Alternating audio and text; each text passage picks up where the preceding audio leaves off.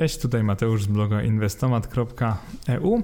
Opowiem Wam dzisiaj o funduszach ETF na akcje spółek dywidendowych w kontekście tych, które wypłacają najsolidniejsze dywidendy, najwyższe dywidendy oraz dywidendy od największej liczby lat, od najdawniej można powiedzieć. Także pod tytułem tego podcastu będą solidne wypłaty dywidend ETF-ów, a tytułem fundusze ETF na akcje spółek dywidendowych w 2022 roku.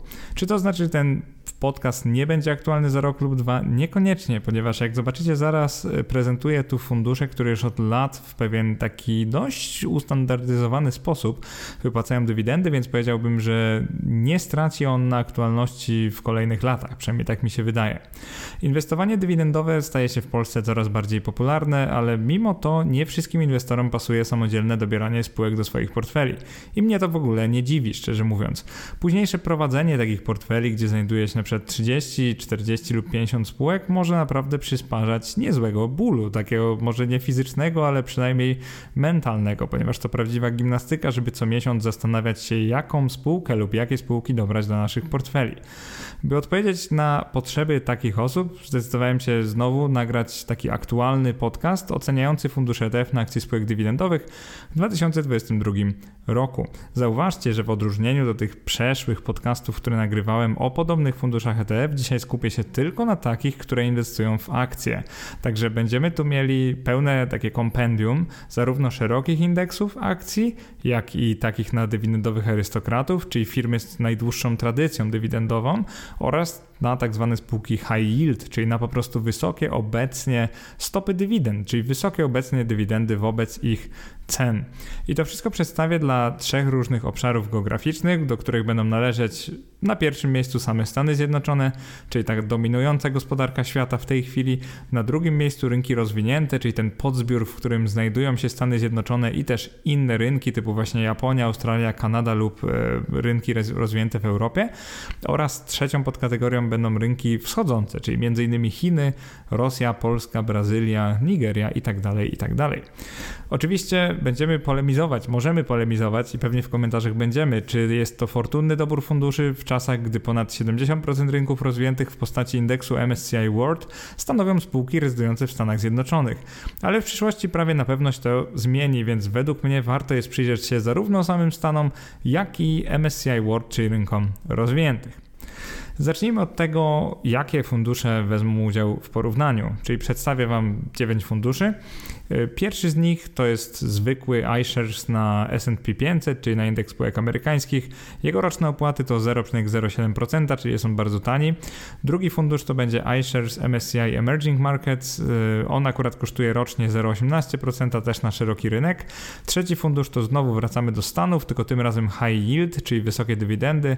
Fundusz nazywa się iShares Dow Jones US Select Dividend. Kolejny fundusz to fundusz SPID, czyli SPDR S&P US Dividend Aristocrats. Koszty roczne 0,35%. Inwestuje w USA na dywidendowych, w dywidendowych arystokratów właściwie. Kolejny fundusz SPDR Global Dividend Aristocrats kosztuje on 0,45% rocznie. Kraj inwestycji globalny i to jest akurat w pełni globalny, inwestuje on w arystokratów. Jeżeli chodzi o kolejny fundusz iShares Stocks Global Select Dividend 100, 0,46% rocznie globalny na rynki rozwinięte, no i high yield, czyli wysokodywidendowy. I teraz trzy ostatnie tak pokrótce tylko przedstawię, bo kosztują one 0,50% i więcej. To jest iShares MSCI World, czyli szeroki rynek, jest to SPDR S&P Emerging Markets Dividend Aristocrats, to jest na arystokratów, ale Emerging Markets, czyli rynków wschodzących. I ostatni, najdroższy z nich zarazem, 0,65% rocznie, tyle wynoszą jego opłaty, to jest znany Wam wszystkim prawdopodobnie EUNY albo IEDY albo SEDY, takie tickery ma iShares Emerging Markets Dividend. To jest po prostu high yield na rynki wschodzące. I teraz, jeżeli chodzi o te fundusze, dlaczego akurat wybrałem te fundusze? Kierowałem się też wielkością aktywów, do tego zaraz dojdziemy. Chodziło mi przede wszystkim o to, żeby było różnorako, reprezentatywnie i żeby były po trzy z każdej kategorii. Myślę, że to mi się całkiem udało. Jeżeli chodzi o największe różnice w tej tabeli, którą właśnie streściłem Wam, to to, że opłaty funduszy wynoszą między 0,07%, czyli 0,07%, a 65%. Czyli jest to ogromna rozbieżność opłat, która oczywiście będzie miała swoje odzwierciedlenie także w ich wynikach. Jeżeli chodzi o drugą tabelę z tego wpisu, jakbym miał tak referować, co znajduje się we wpisie, tam mam akurat aktywa i historię funduszy. Jeżeli chodzi o tak po aktywach, jakbyśmy poszeregowali, to oczywiście największe zgromadziły trzy ETF-y na szeroki rynek. Kolejno największy jest iShares Core S&P 500. Pamiętajcie, że to są ETF-y typu distributing, także ci z Was, którzy się zdziwią, że MSCI World i MSCI Emerging Markets mają niższe aktywa od S&P 500, powinni pamiętać, że w tej chwili w tym podcaście oceniamy tylko i wyłącznie ETF-y typu wypłacającego, czyli distributing, więc kompletnie nie ma tu ETF-ów accumulating, dla których oczywiście wygląda to trochę inaczej. W każdym razie ETF IUSA, czyli IUSA z Frankfurtu, iShares Core S&P 500 ma największe aktywa. W tej chwili jest to około 13 miliardów euro, czyli naprawdę bardzo dużo jak na europejskie ETF-y.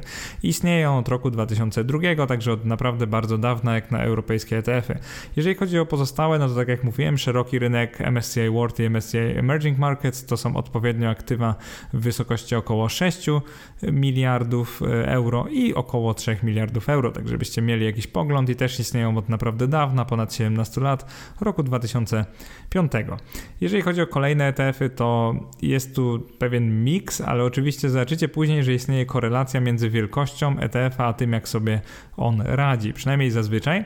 Najmniejszym ETF-em z porównania jest SPY-V, to jest globalny na emerging market arystokratów, nazywa się SPDR S&P Emerging Markets Dividend Aristocrats. Ma on tylko 89 milionów euro aktywów, to jest naprawdę bardzo, ale to bardzo mało. Zwłaszcza w tym kontekście, że istnieje od roku 2011, więc może być, że do momentu, kiedy wydam ten podcast, ten ETF już potencjalnie może nawet nie istnieć. I teraz ważna informacja, zanim zaczniemy do części już opisowej konkretnych ETF-ów. Wszystkie przedstawione tu fundusze to warianty notowane na niemieckiej Xetra, także na niemieckiej giełdzie a więc ich walutą notowania jest euro. Oznacza to, że zarówno ceny, jak i dywidendy będą każdorazowo, każdorocznie liczone w europejskiej walucie wspólnej, więc wyniki mogą nie zgadzać się z tymi, które byście uzyskali, porównując do siebie inne warianty walutowe funduszy. I to jest oczywiście bardzo ważne. Pamiętajcie jednak, że dla polskiego inwestora, który liczy swój wynik inwestycyjny w złotych, czyli w, w PLN, nie ma to żadnego znaczenia, czego dowiodłem m.in. w podcaście Waluta notowań funduszu ETF nie ma żadnego znaczenia. Zaczynamy od ETF-ów dywidendowych na zwykłe, czyli szerokie indeksy. Co to oznacza, że są one szerokimi indeksami? Przede wszystkim to, że inwestują one we wszystkie spółki z danego indeksu, także nie przebierają, wybierają po prostu, właśnie nie wybierają, tylko kupują cały indeks. I oczywiście oznacza to to, że nie wymagają od spółek portfelowych tego, by te płaciły dywidendy. I sprawia to, że w pełni pasywne fundusze ETF typu wypłacającego, czyli po angielsku distributing, będą płacić dywidendy zależne od dwóch czynników. No po pierwsze tego, jak wiele spółek w indeksie, które, na którym te się opierają, w ogóle płaci dywidendy i jaką część jego kapitalizacji, czyli aktywów stanowią firmy dzielące się zyskiem. No i drugi czynnik to jest to, jak drogie wobec wysokości wypłacanych dywidend są obecnie spółki z indeksu, czyli tak ludzkim językiem, jeżeli już płacą dywidendy, to jaka jest ich stopa dywidendy, czyli dywidend yield. I oczywiście iloczyn powyższych może dać inwestorowi pewną poszlakę w sprawie możliwej do wypłacenia po obecnych cenach dywidendy przez ETF. I teraz mądry i doświadczony inwestor, zwłaszcza taki doświadczony inwestor dywidendowy, pamięta jednak, że spółki mogą w długim terminie często zmieniać politykę dywidendową, a więc zamiast skupiać się na tu i teraz, należy, przynajmniej moim zdaniem, oceniać raczej długoterminowy potencjał do wzrostu dywidend ETF-ów z tego rozdziału. I właśnie na nim skupimy się w kolejnych kilku akapitach, mówiąc tak tekstowo. Natomiast tutaj w ciągu kolejnych kilku minut skupimy się na tym, jaki jest potencjał do wzrostu dywidendy w przyszłości. Pierwszym ETF-em jest iShares Core S&P 500 UCITS ETF i pamiętajcie, że to jest wersja distributing. I teraz ważne fakty są takie, że po pierwsze ma on ponad 13 miliardów euro aktywów, czyli bardzo dużo.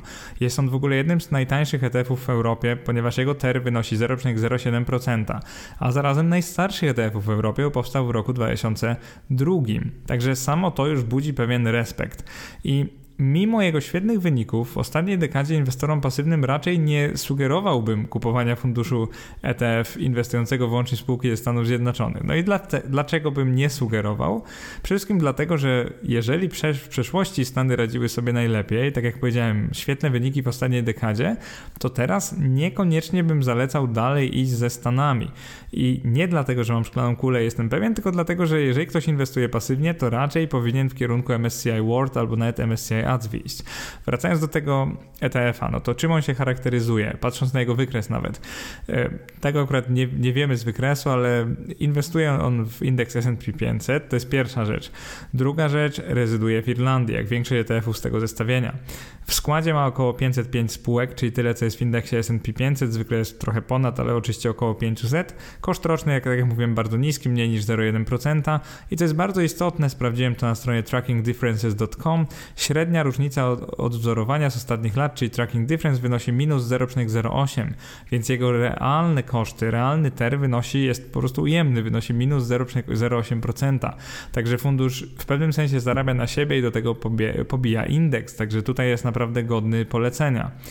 I jeżeli cofniemy się trochę w czasie i zobaczymy, że w latach 80. XX wieku rynek japoński dominował świat, podobnie do dzisiejszych Stanów Zjednoczonych, a dziś stanowi niecałe 6% światowego indeksu, czyli przykład MSCI ADSV, to z tego powodu, choć doceniam opisywany tu ETF za niskie opłaty i ten rynkowy, czyli wysoki wzrost wartości w ostatniej dekadzie i wysoki wzrost wartości wypłacanych przez ten dywidend, to inwestorowi pasywnemu sugerowałbym jednak wybranie ETF-a na wszystkie rynki rozwinięte, ponieważ nie wiemy, jak będzie w przyszłości. I teraz, jeżeli oceniamy to, co widać na wykresie, czyli wyniki tego funduszu, tak naprawdę nie ma się do czego przyczepić, więc tak naprawdę opis dość, będzie dość krótki. Y, dzięki temu, że TER jest niski, a tracking difference jest ujemne, stopy zwrotu tego funduszu są bardzo podobne, nawet lepsze niż indeksu S&P 500, co jest naprawdę świetne. W ostatnich latach, czyli od roku, od stycznia 2012 do stycznia 2022, było to średniorocznie, uwaga, 15,55% zwrotu wobec 15,47% zwrotu indeksu S&P 500. Także naprawdę Świetne wyniki. I teraz co najważniejsze dla inwestora dywidendowego, przecież dla Was nagrywam ten podcast, niską obecnie stopę dywidendy, która wynosi jakieś niecały 1%, re rekompensuje spojrzenie wstecz i przyrównanie je do ceny funduszu z grudnia 2012 roku. Jeżeli porównamy bieżące dywidendy z tamtymi cenami, uzyskamy stopę dywidendy w wysokości 4%, niemalże. Dokładnie 3,7%, także naprawdę nieźle, jak na szeroki indeks. Mamy więc indeksową stopę zwrotu, dużą płynność, niską cenę i tak tak naprawdę dobry wzrost y, wartości wypłacanych dywidend, więc tak naprawdę nie ma się do czego przyczepić, jeżeli chodzi o tego ETF-a. Ciekawe, czy tak samo będzie w drugim przypadku. Drugi ETF to jest iShares MSCI World UCITS ETF, to jest typu distributing. I teraz możecie trochę zdziwić, bo wydawać by się mogło, że ten ETF powinien być tani. Jego wersja Accumulating kosztuje chyba 0,18%, ale niestety wersja Distributing dla niej TER wynosi aż 0,5%. 0,5% to jest bardzo dużo jak na taki fundusz, dlatego trochę mnie to dziwi. Na szczęście te realne koszty, czyli tracking, tracking difference wynoszą 0,26%, czyli są znacznie niższe, ale mimo to na plusie, czyli płacimy za posiadanie tego funduszu. Jeżeli chodzi o podstawowe parametry, to w składzie ma on około 1500 spółek, tak dokładnie 1550 spółek. Koszt roczny, tak jak mówiłem, 0,5%, bardzo dużo jak na ETF-y, zwłaszcza te pasywne, na takie proste indeksy. Średnia różnica wzorowania jest dwukrotnie niższa, także połowa tego, co deklaruje fundusz, to jest naprawdę dobre, że te koszty naprawdę są trochę niższe. I teraz, jako że fundusz ma zadanie śledzić indeks rynków rozwiniętych, to w 2022 roku, jak i we wcześniejszych latach, należało do niego dość trudne zadanie kupowania akcji ponad 1,5 tysiąca spółek. To oczywiście to było różnie, czasami było mniej, czasami więcej, ale jeżeli skupimy się na wykresie, czyli na wzroście ceny ETF-a i dywidend, które ten wypłaca, no to wyraźnie zauważymy efekt posiadania i teraz tak żartobliwie powiem, tylko 70% Stanów Zjednoczonych w tej chwili, przez który jego wzrost tych obydwu czynników, czyli zarówno ceny, jak i dywidend był nieco powolniejszy niż poprzedniego funduszu, czyli tego na S&P 500. I zwolennicy inwestowania pasywnego otrzymają jednak dokładnie to, czego się spodziewają, czyli dokładnie to, za co płacą. Mamy fundusz dobrze zarządzany, którego wieloletnia różnica wzorowania jest niższa od kosztów tych na papierze, czyli TER, który jednak stale jest dosyć drogi, jak na sam fakt, że wypłacą dywidendy. I jeśli akumulacyjny fundusz iShares MSCI World, czyli to jest ten, który jest tańszy, on ma różnicę wzorowania 0,09%, to każdy powinien zapytać się, czy to 0,26% różnicy wzorowania wersji Distributing, tej, której dzisiaj opisujemy, którą dzisiaj opisujemy, czyli 0,15 punktu procentowego różnicy w tym parametrze jest dla niego lub niej warte faktu, że fundusz wypłaca dywidendy, bo tak naprawdę płacimy tę cenę tylko za te otrzymywane dywidendy. I teraz należy się zastanowić, czy w ogóle chcemy taką wersję, czy nie. Obydwa fundusze z tej rodziny mają różnicę wzorowania lepszą niż wynikałoby to z kosztów, co jest na, naprawdę dalekosiężnym plusem, natomiast jeżeli ktoś kupi ten fundusz, to akurat rocznie jednak płaci te 0,26% ym, i co oznacza, że w ciągu wielu, wielu lat, kilkudziesięciu zgubi nawet do 7-10% kwoty końcowej inwestycji. Także kilka dywidend rocznych mu tak naprawdę przepadnie na samych kosztach. Pytanie zatem, czy warto? Jeżeli i tak przy obecnych cenach jego stopa dywidendy wynosi mniej niż 1% brutto, przy czym 0,57 euro rocznej dywidendy przyrównane do ceny z 2012 roku, czyli 21,3 euro, daje niespełna 2 2,7% dywidendy. Także po raz kolejny dowodzi to, że inwestowanie dywidendowe powinno być oceniane w długim terminie, a często wzrost dywidend jest ważniejszy niż wysoka obecnie dywidenda. Także podsumowując, tutaj mamy wzrost zarówno ceny, jak i dywidendy trochę niższy niż dla samych Stanów, ale jest to dobry fundusz, który mimo tej na papierze wysokiej ceny jest jednak trochę tańszy. Dobry fundusz na globalne akcje tak jak mówię, można by ponarzekać na opłaty, jednak otrzymujemy to, za co płacimy, przynajmniej moim zdaniem. Kolejny fundusz to też jest na szeroki rynek, Emerging Markets, także rynki wschodzące, nazywa się iShares MSCI Emerging Markets UCITS ETF. Wersja Distributing. Przede wszystkim to będzie bardzo krótki opis i powodem ku temu są bardzo kiepskie przeszłe wyniki. Zaznaczę, że ta choroba trapi tak naprawdę bardzo wiele funduszy ETF, zwłaszcza tych na akcje spółek z rynków wschodzących, także uważajcie na to. Podstawowe parametry tego funduszu, zaraz opiszę chorobę oczywiście, e, są takie, że z jednej strony w składzie ma 1300 spółek, więc jest podobnie trudny w zarządzaniu co ten na developed markets. Oczywiście ciężej się kupuje te spółki na większej liczbie giełd i tak dalej, bardziej egzotycznych. Natomiast jego koszt roczny TER wynosi 0,18%. 2%, czyli wydawać by się mogło, że jest to bardzo tani ETF, znacznie tańszy niż ten na MSCI World. Także problem jest dopiero, gdy sprawdzimy jego różnicę wzorowania, czyli te prawdziwe koszty i wynosi ona 0,70%, 0,7%, czyli jego realne koszty wynoszą prawie czterokrotnie więcej niż te deklarowane. Także jest to naprawdę, naprawdę dużo. I bardzo złym znakiem dla potencjalnego inwestora jest to, że właśnie średnia różnica wzorowania jest czterokrotnie y, wyższa, prawie czterokrotnie wyższa. Świadczy to o jakimś pechowym lub nieumiejętnym zarządzaniu funduszem, no i powinno zapalić lampkę ostrzegawczą w głowie zainteresowanego. I o ile wiadomo, że ostatnia dekada nie należała raczej do rynków wschodzących i powszechnie mówi się o nich, że są tanie lub niedowartościowane, to warto też zobaczyć stopy dywidendy takiego indeksu w czasie i tutaj oczywiście warto spojrzeć na wykres.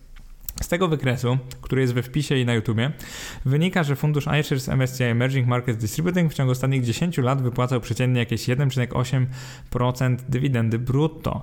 I o ile to można jeszcze jakoś zaakceptować i wybronić, ponieważ to jest szeroki indeks, to już znacznie gorzej będzie z akceptacją braku wzrostu dywidendy w skali nominalnej, czyli po prostu nie mamy nominalnego wzrostu dywidend. Ze względu na brak tradycji dywidendowej na rynkach wschodzących, na próżno to obserwować tendencje wzrostowe, jeżeli chodzi o wypłacanie przez fundusz indeks pod spodem, bo właściwie oceniamy indeks, dywidendy. I jeżeli fundusz kosztuje czterokrotnie więcej niż jego ta deklarowana różnica, właściwie trochę nakręciłem. Jeżeli fundusz kosztuje, czyli ma różnicę odzorowania czterokrotnie wyższą niż deklarowane koszty, czyli TER, o to mi chodziło, no to pytanie, czy powinniśmy w ogóle nim sobie zaprzątać głowę i na tym bym zostawił opis tego funduszu. Przechodzimy do drugiej kategorii, czyli do ETF-ów na dywidendowych arystokratów. Przypominam, to są te spółki, które od wielu, wielu lat zarówno wypłacają nieprzerwanie dywidendy, jak i je zwiększają z roku na rok. Oczywiście definicja arystokratów różni się z indeksu na indeks, o czym też postaram postaram się mówić. O ile w Stanach Zjednoczonych i w Europie Zachodniej takich spółek jest bardzo wiele, no to z lupą można szukać ich na rynkach wschodzących, które co prawda istnieją w nowożytnych wersjach od zazwyczaj kilkunastu lub nawet kilkudziesięciu lat, tak jak nasza GPW, no to nie ma na nich jeszcze historii i tradycji dywidend, no i ciężko się temu tak naprawdę dziwić, skoro te spółki dopiero co działają na giełdzie, czasami od kilkunastu raptem lat. Pierwszym ETF-em będzie ten na prawdziwych arystokratów dywidendowych, czyli tych ze Stanów Zjednoczonych. Nazywa się on SPDR S&P US Dividend Aristocrats UCITS i ten fundusz jest naprawdę obiecujący, jeżeli chodzi o analizę. Przede wszystkim zauważcie, że ma on bardzo mało spółek, to jest tylko 115 spółek, czyli naprawdę niewiele, czyli on musi się koncentrować na tych, które wypłacają dywidendy od dawna. Jeżeli chodzi o jego aktywa, to jest to około 3 miliardy euro.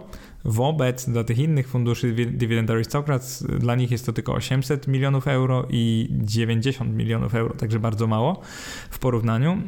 I jego koszty są dość niskie, jak na takiego właśnie Dividend Aristocrats. Jako wisienkę na torcie, tą przysłowiową, zostawiam także informację o jego bardzo imponującej różnicy wzorowania, która czyni go dla inwestora praktycznie darmowym. Także inwestują w 115 spółek, chociaż TER ma na poziomie 0,35%, czyli taki umiarkowany jak na ETF-y, takie bardziej aktywne, to jego średnia różnica odzorowania, czyli odkąd istnieje, wynosi minus 0,07%. Czyli nie dość, że ten fundusz zarabia na siebie, to dodatkowo pobija indeks. I to jest imponujące zwłaszcza w tym kontekście, że jego deklarowany koszt roczny wynosi 0,35% na plusie. I jeżeli przejdziemy z szerokich indeksów na ten arystokratów, to od razu rzuca nam się w oczy, że zamiast kilkuset takich wysokich, kilkuset albo nawet ponad tysiąca spółek, mamy tu 115 raptem, czyli bardzo, bardzo mało. Jeżeli chodzi o spojrzenie na wykres, to zarówno jego wzrost wartości, jak i stopa wypłacanych dywidend wygląda bardzo korzystnie. I w roku 2021 ten ETF wypłacił jakieś 2% dywidendy brutto, a historycznie rzecz biorąc standardem było zwykle 2-3% bieżących dywidend, przy dość imponującym 10-letnim wzroście dywidendy wynoszącym ponad 100%. Jeżeli dorzucimy do tego fakt, że fundusz jest darmowy w utrzymaniu, to mamy niemal idealny dywidendowy ETF na długi termin. No i dlaczego ten ETF jest niemal idealny, a nie idealny? Moim zdaniem dlatego, że skupia się on na wybranym rynku, a nie ich agregacie. Czyli mamy tu same Stany Zjednoczone, więc z jednej strony świetnie, a z drugiej strony pamiętajcie, że obstawiamy tutaj jednego konia, a nie przynajmniej kilka w danej gonitwie. Kolejnym funduszem y, na tak zwanych arystokratów będzie właśnie SPDR S&P Global Dividend Aristocrats, także arystokraci, tylko że globalni. To jest kolejny fundusz zarządzany przez State Street, który kosztuje inwestora o wiele mniej niż jest to zapisane w jego prospekcie. I tutaj ponownie, chociaż TER wynosi 0,45%, czyli naprawdę sporo, no to średnia różnica wzorowania, czyli tracking difference wynosi 0,07%, więc jego realny TER wynosi tak naprawdę frakcję tego deklarowanego. Czyli fundusz sporo zarabia zarabia, ale jest zbyt drogi, żeby pobyć indeks. Także on przegrywa z indeksem, ale niewiele, więc jego realne koszty są dużo, dużo niższe niż jest to na papierze, czyli jak przeczytamy sobie po prostu dokument inwestora, czyli tak zwany KID. Jeśli poprzednio było dobrze, no to jak spojrzymy sobie na ten fundusz, czyli na dywidendowych arystokratów e, z USA, ale też z Japonii, Kanady, Australii, krajów Europy Zachodniej, to tak naprawdę może być tylko lepiej. I mimo, że jest to fundusz globalny na rynki rozwinięte, to posiada on obecnie mniejszą liczbę spółek od funduszu na arystokratów amerykańskich. To jest taka ciekawostka, mało kto by się spodziewał. Ma on bowiem w swoim składzie około 100 spółek, które wypłaciły średnio w ciągu ostatnich lat około 3% dywidendy brutto. Tyle średnio wynosiła stopa dywidendy brutto. Jeżeli już jesteśmy przy tej stopie dywidendy, to warto zauważyć, że historycznie wynosi ona właśnie nawet 4% brutto, także jest nieźle, natomiast jej wzrost w latach istnienia funduszu, czyli między rokiem 2013 a dzisiaj, jest lekko mówiąc mało imponujący. Szczerze mówiąc, spodziewałbym się o wiele więcej, jeżeli coś nazywamy funduszem dywidendowych arystokratów i ten brak wzrostu dywidendy budzi mój niepokój. I teraz pytaniem, na które warto spróbować sobie odpowiedzieć jest, e, czy brak wzrostu dywidendy wynika z kiepskiego zarządzania funduszem, czy wadliwej konstrukcji indeksu bazowego, jakim jest S&P Global Dividend Aristocrats Quality Income Index, to jest jego pełna nazwa. I tak naprawdę nie trzeba szukać daleko, bo wystarczy przejrzeć papiery tego indeksu, żeby znaleźć taki dość dziwny zapis o jego konstrukcji. Czyli tak, po pierwsze wybieramy wysokodywidendowe spółki, jest napisane High Dividend Yielding Companies. Druga sprawa to to, że warunkiem nie jest, że dywidenda musi rosnąć, tylko ona wystarczy, że będzie zachowana, czyli mamy increasing or maintaining dividends. I kolejna sprawa, mamy nie 25 ostatnich lat, tylko mamy for at least 10 consecutive years, czyli mamy 10 lat pod rząd. Tyle musi być wypłacana dywidenda, także warunki są dużo, dużo mniej restrykcyjne niż dla tych prawdziwych arystokratów ze Stanów, czyli firm z 25-letnią historią nie tyle co wypłat, ale ciągłego wzrostu dywidend. Także prawdę mówiąc, ten fundusz właściwie ten indeks nie jest indeksem na dywidendowych arystokratów, więc według mnie nazwa jest trochę zwodnicza, ale to oczywiście zależy od inwestora. Ja go nie uważam za indeks na prawdziwych dywidendowych arystokratów, niemniej jest on jakby realnie dużo tańszy niż y, powinien być na papierze, więc dostaje ocenę dość pozytywną, ale uwaga w co się inwestuje. I w tym kontekście zwłaszcza powinniśmy być uważni na trzeci z tych ETF-ów, SPDR S&P Emerging Markets Dividend Aristocrats UCITS. No, kolejny fundusz na arystokratów, tutaj mam już bardzo duży dystans, ponieważ znam spółki z rynków wschodzących i wiem, że nie ma tam wielu arystokratów. Przede wszystkim jego koszt roczny to 0,55%, przy tym, że inwestuje tylko w 45 spółek, także bardzo dziwacznie i bardzo wysoki koszt, a jego realna, ta średnia różnica wzorowania trafficking difference wynosi 1,09%, także jego realne koszty wynoszą inwestora ponad 1% rocznie, także naprawdę, naprawdę dużo. I wielokrotnie pisałem, że nie przepadam za funduszami, niezależnie czy to są ETF, czy to są tradycyjne fundusze, które w składzie mają mniej niż 50 firm. Myślę, że pisałem, mówiłem, nagrywałem. Tak naprawdę często o tym po prostu nawijam. I nie inaczej będzie w przypadku tego ETF-a, czyli SPYV. Mm, przede wszystkim mamy kiepski skład, albo raczej skład jest kiepski, dlatego że jest mało spółek. Mamy wysokie realne koszty i mamy tylko 89 milionów euro aktywów. I tak naprawdę tutaj tutaj moglibyśmy już uciąć jego ocenę, ale jeszcze dla Was pokażę wykres i trochę o nim opowiem. I teraz w perspektywie inwestora, który posługuje się euro, inwestycja w ten fundusz skończyłaby się naprawdę kiepsko. Zamiast wzrostu wartości w ciągu 10 lat mamy tu długoterminowy spadek tej ceny, czyli wartości. Zamiast wzrostu kwoty wypłacanych dywidend mamy tu też wieloletni spadek, a jedynym pocieszeniem jest to, że w ciągu 10 lat otrzymalibyśmy łącznie dywidendy stanowiące ponad 50% jego obecnej ceny.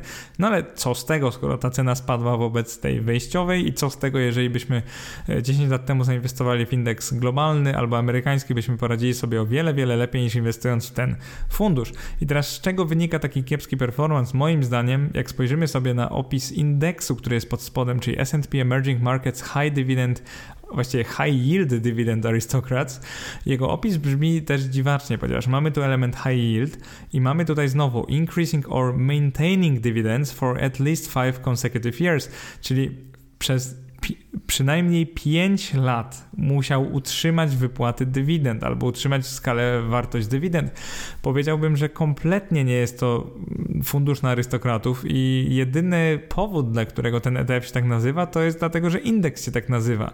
Dlatego moim zdaniem to jest zwodnicze, ETF jest drogi, radzi sobie kiepsko i sam indeks jest fatalny, więc trochę się nie dziwię, że koszty realne są takie duże, skoro musimy żonglować 45 spółkami ciągle, bo to naprawdę jest mała liczba spółek. Pewnie jeszcze musimy wybierać te high yielding, więc no nic y, prostego dla zarządzających. Ostatnia kategoria to są właśnie ETF-y high yield, tylko to nie są już na arystokratów, tylko te, które mają obecnie przynieść najwyższe stopy dywidend. No i w ten sposób płynnie przechodzimy do pierwszego. Nazywa się on iShares Dow Jones US Select Dividend UCITS. Do tego funduszu podchodziłem ze sporą dozą dystansu, bo już na pierwszy rzut oka zauważyłem, że jego dywidendy, zarówno obecne, jak i historyczne, nie są tak wysokie, jak spodziewałbym się po ETF-ie wybierających spół, wybierającym spółki o najwyższych stopach dywidend, bo zauważcie, że high yield albo select dividend znaczy tak naprawdę to, że wybieramy spółki o najwyższych dywidendach. Jego bazowe parametry to w składzie ma około 100 spółek, czyli nie jest tak źle jak na ten aktywny. Jego koszt roczny, czyli TER wynosi 0,31%, natomiast jego średnia różnica wzorowania tracking difference wynosi 1,52%, także realny TER jest prawie pięciokrotnie wyższy niż deklarowany. Także naprawdę kiepski performance, jak mam być szczery. Fajerwerków się po nim nie spodziewałem, ale katastrofalna wręcz różnica wzorowania wzbudziła więcej niż mój niepokój. No i co tu więcej mówić, jeżeli tracking difference jest pięciokrotnie wyższy niż świadczy e, o tym TER, no to nie jest to nic dobrego, o, nie świadczy to o niczym dobrym, jeżeli chodzi o zarządzających. Wystarczy też jedno spojrzenie na wykres, by tę słabość wychwycić. I przypomnę, że dwa wcześniejsze fundusze na spółki notowane w Stanach Zjednoczonych wzrosły odpowiednio 4 i 3-krotnie, zaś tutaj mamy niewiele ponad dwukrotny wzrost wartości w okresie dekady, jeżeli liczymy w euro. Więc jakby widać, że performance tego funduszu jest dużo gorszy niż tamtych. Jeżeli chodzi o dywidendy, no to też jest tu dość słabo, ponieważ mamy tutaj select dividend, taki rodzaj high yield, jeżeli chodzi o ETF, a historyczna stopa dywidendy waha się zwykle między 2 a 3% brutto, a wzrost wartości wypłat w czasie odpowiada mniej więcej pozostałym ETF-om na spółki notowane wstaną, czyli tym, które w dzisiejszym wpisie i podcaście omawiam. Jeżeli miałbym wskazać jeden parametr, który dla mnie kompletnie przekreśla ten fundusz jako potencjalną inwestycję, to jest to właśnie fatalna różnica wzorowania. No, nie przepadam za ETF-ami, które radzą sobie dużo gorzej od benchmarku i to jest jeden z nich. I teraz przypominam jednak, że w tym rozdziale to są ETF-y aktywne, więc nawet jakby po trupach one zrobią wszystko, by mieć w portfelu spółki o najwyższej obecnie stopie dywidend. I właśnie nawet jeżeli płacą za to pieniędzmi inwestorów i czasem muszą dokonać jakiejś nieoptymalnej inwestycji. Na drugi ogień idzie ETF na spółki wysokodywidendowe z rynków rozwiniętych. Nazywa się on iShares Stocks Global Select Dividend 100 UCITS. Nazwa nawet 100 y, sugeruje, że ma on 100 spółek, właśnie ma on około 100 spółek. Jego roczny koszt to 0,46%, natomiast jeżeli chodzi o tracking difference, y, czyli różnicę wzorowania, jest to o wiele lepiej. Średnio w ostatnich latach 0,23%, więc realny TER wynosi połowę tego deklarowanego, czyli jest naprawdę nieźle. Fundusz jakby trochę zarabia, ale jest zbyt drogi, by pobić indeks. I po korzystnie wyglądających opłatach rocznych przyjdzie pora na taką lekką krytykę, ponieważ wzrost wartości ani dywidend tego funduszu, można powiedzieć ani wzrost wartości, ani wzrost dywidend tego funduszu nie był w ostatniej dekadzie zbyt imponujący. Oczywiście po tego rodzaju ETF-ie nie powinniśmy się spodziewać wzrostu wartości, albo przynajmniej nie powinniśmy jej brać za pewnik, to pamiętajmy, że skoro nazywa się high yield, to byśmy chociaż chcieli wysokich dywidend, podczas gdy jego stopa dywidendy wynosiła w roku 2021 około 3,4% brutto, czyli naprawdę niewiele.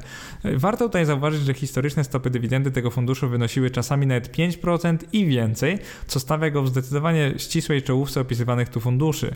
No ale oceniając jego prawdziwe koszty roczne, mozolny wzrost wartości, czyli ceny oraz wysokiej, ale nie rosnące dywidendy, dojdziemy do wniosku, że przypomina on bardziej ETF na obligacje niż ETF na akcje.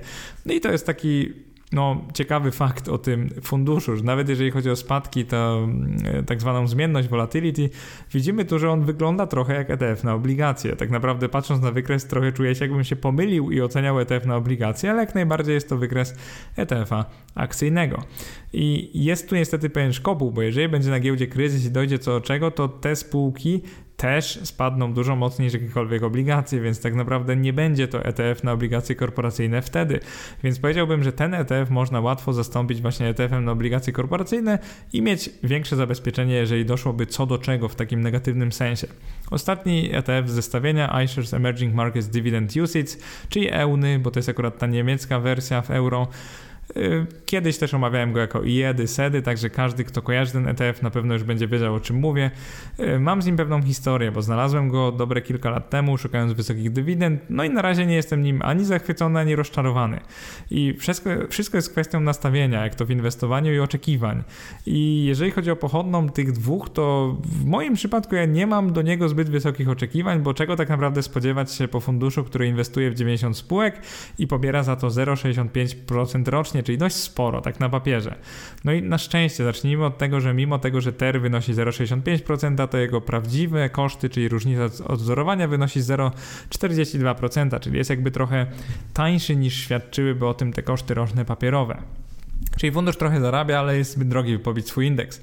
I próżno od tego funduszu oczekiwać wzrostu wartości, to już bardzo imponująco wygląda obecna, jak i historyczne stopy dywidend. I tutaj naprawdę on kompletnie wymiata całą konkurencję. One się mieszczą w przedziale 5 do 7% brutto rocznie. No i nie bez powodu tak często opisuję ten fundusz jako fundusz mocno dywidendowy, bo jest on przynajmniej dobro, tak dobrą dojną krową, jak poprzednio opisany tu fundusz ETF, czyli ten na rynki globalne, ale No i w ciągu ostatniej dekady, gdybyśmy go trzymali w portfelu, to wypłaciłby on nam dywidendy o wartości stanowiącej ponad połowę jego obecnej ceny, czyli naprawdę nieźle. W zestawieniu mieliśmy więc zarówno ETF o wysokim potencjale do wzrostu dywidend, jak i te o wysokich obecnie dywidendach, ale niektóre fundusze okazałyby się w ostatnich 10 latach kompletną klapą, jeżeli chodzi o inwestycje, tak naprawdę inwestycją co najmniej rozczarowujące. Z jednej strony przeszłe wyniki nie zawsze pozwolą przepowiedzieć te przyszłe, ale według mnie lepiej jest się opierać na nich niż opierać na zupełnie niczym i tym, że mamy tak zwany gut feeling, czyli wydaje nam się, że jakiś ETF będzie sobie dobrze radził. I żeby być fair w stosunku do opisanych tu wszystkich funduszy ETF, wspomnę tylko, że niektóre z nich opierają się na kiepskich lub nawet wadliwych indeksach, co jest powodem ich słabych wyników. W równej mierze co niekompetencja albo takie, mówiąc kolokwialnie, nieogarnięcie zarządzających funduszem. Jeżeli miałbym ten wpis jakoś podsumować, to zacząłbym od tych, które są najlepiej albo najtaniej zarządzane. No i przykładem świecą fundusze przede wszystkim iShares Core S&P 500 UCITS i ten SPDR S&P US Dividend Aristocrats, których rzeczywiste opłaty, czyli różnica wzorowania jest ujemna, więc pomimo obecności opłat rocznych TER, pobijają one swoje indeksy, to jest naprawdę świetne i w tym gorszym narożniku znajdują się z kolei fundusze iShares MSCI Emerging Markets UCITS oraz SPDR S&P Emerging Markets Dividend Aristocrats i na przykład iShares Dow Jones US Select Dividend. I różnica wzorowania tych trzech funduszy jest o wiele wyższa niż wynika to z samych deklarowanych opłat. Czyli można uznać, że są one kiepsko zarządzane albo ten indeks pod spodem jest ciężki do naśladowania.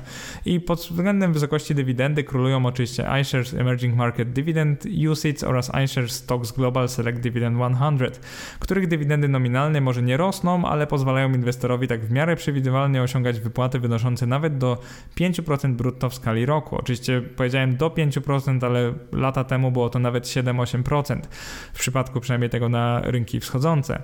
Najlepszy nominalny wzrost dywidend zaserwował nam zaskakująco prosty ETF iShares Score S&P 500, co może i trochę zaskakuje, ale jak się skupimy na tym, co jest w tym indeksie, tak naprawdę nie zaskakuje wcale, ponieważ mamy tam szerokie spektrum dużych spółek amerykańskich, czyli oczywiście w ich tradycji często jest wzrost dywidend, więc nie, nie powinniśmy się aż tak dziwić, że ten fundusz wyszedł najlepiej, jeżeli chodzi o wzrost dywidend.